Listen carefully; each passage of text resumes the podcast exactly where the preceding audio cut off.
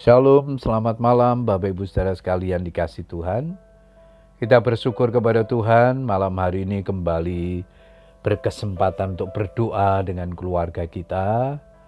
Mari kita bersungguh-sungguh di dalam membangun kehidupan doa, sebab itulah yang menjadi sumber kekuatan bagi kita, sehingga kita mampu, kita sanggup menghadapi hari-hari yang penuh dengan pergumulan ini bukan dengan kekuatan kita, tetapi dengan kekuatan daripada Tuhan. Malam hari ini sebelum berdoa saya akan membagikan firman Tuhan yang diberikan tema Tuhan adalah pertolonganku. Ayat mas kita di Mazmur 121 ayat yang pertama.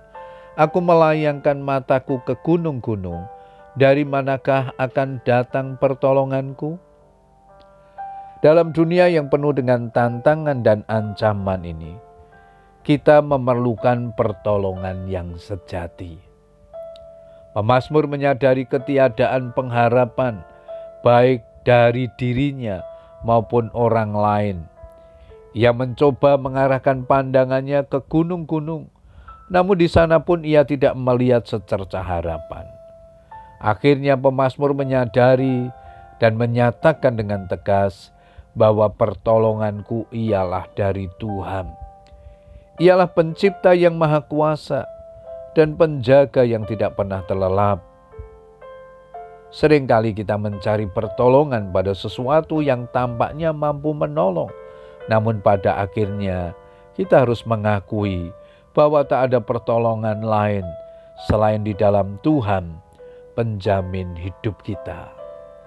Bapak Ibu saudara sekalian yang dikasih Tuhan, sungguh-sungguh apa yang dikatakan pemazmur ini benar. Pertolonganku ialah dari Tuhan yang menjadikan langit dan bumi. Betapa hari-hari ini orang mencari pertolongan ketika mereka terpapar virus.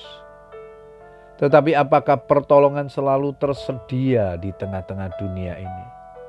Begitu banyak rumah sakit yang ada di dunia ini, di negara ini, di kota ini.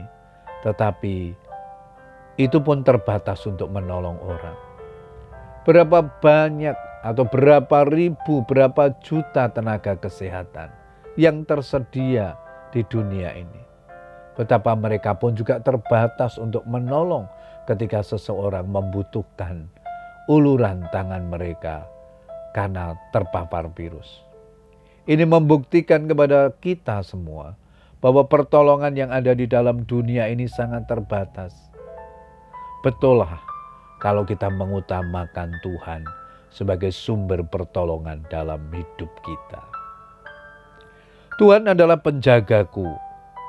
Dalam keadaan bahaya, sangat dibutuhkan penjagaan ketat Hal ini sangat terasa di sekitar kita yang saat ini banyak ketidakamanan dan ketidaknyamanan akibat pandemi COVID-19 yang berkepanjangan. Dalam rumah kita mungkin diperlakukan jadwal siskambling bahwa tak seorang pun mampu berjaga-jaga sepanjang hari tanpa istirahat. Kita berusaha memiliki tempat perlindungan yang senantiasa siaga, yakni penjaga Israel, Allah kita.